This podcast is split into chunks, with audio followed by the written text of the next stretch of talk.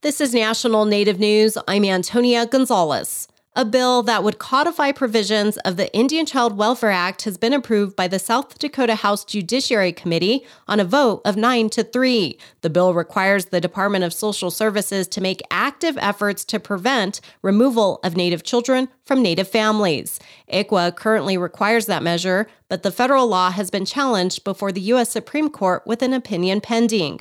According to online reports, 10 states have already enacted their own Indian child welfare statutes, and five states, including South Dakota, are considering bills this year. Victoria Wicks has this report. South Dakota State Representative Peri Pourier introduced House Bill 1168. She told the House committee that poverty underlies many of tribes' challenges, and the vast majority of Native children removed from their homes are removed for neglect. Neglect can often look like poverty to some people. She said ICWA requires active efforts from states to keep Indigenous families together, but South Dakota law is largely silent. There's nothing in code that outlines active efforts.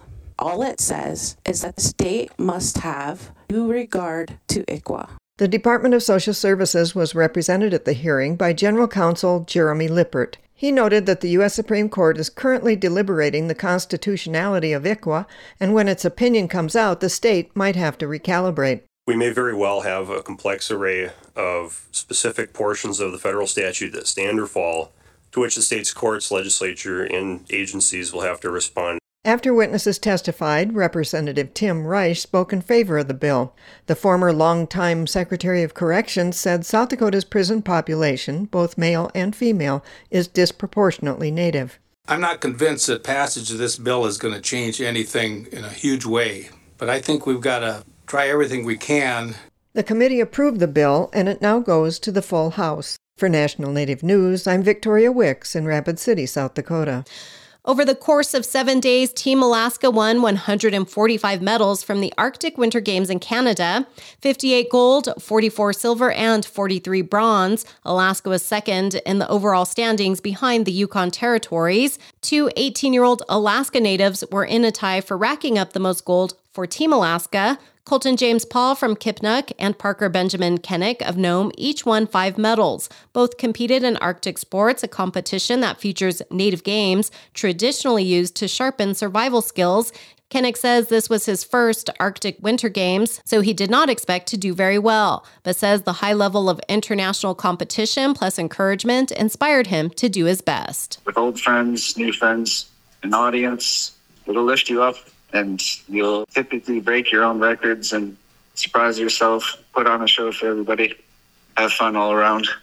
it's nice to watch everybody do their best and and break their own records. Closing ceremonies were held Saturday. The games will take place in Alaska next year.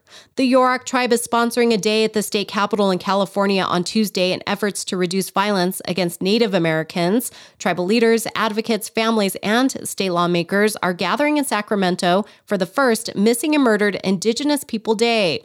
They'll address issues involving MMIP, including advocating for bills involving public safety and protections for foster youth. I'm Antonia Gonzalez.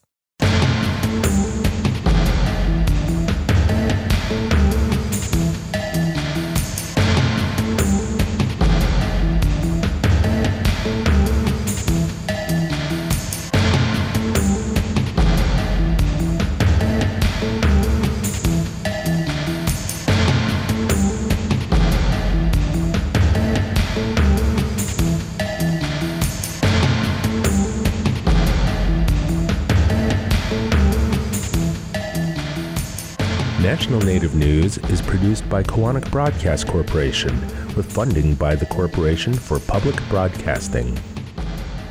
This Valentine's Day, you can give all your sweethearts truly unique gifts from SweetgrassTradingCo.com, a Ho Chunk Inc. company where you can choose from a variety of food, beauty, and wellness items from tribes across Turtle Island. Ho Chunk Inc. supports this show. Support for law and justice related programming provided by Hobbs, Strauss, Dean and Walker, a national law firm dedicated to promoting and defending tribal rights for nearly 40 years. More information available at hobbsstrauss.com.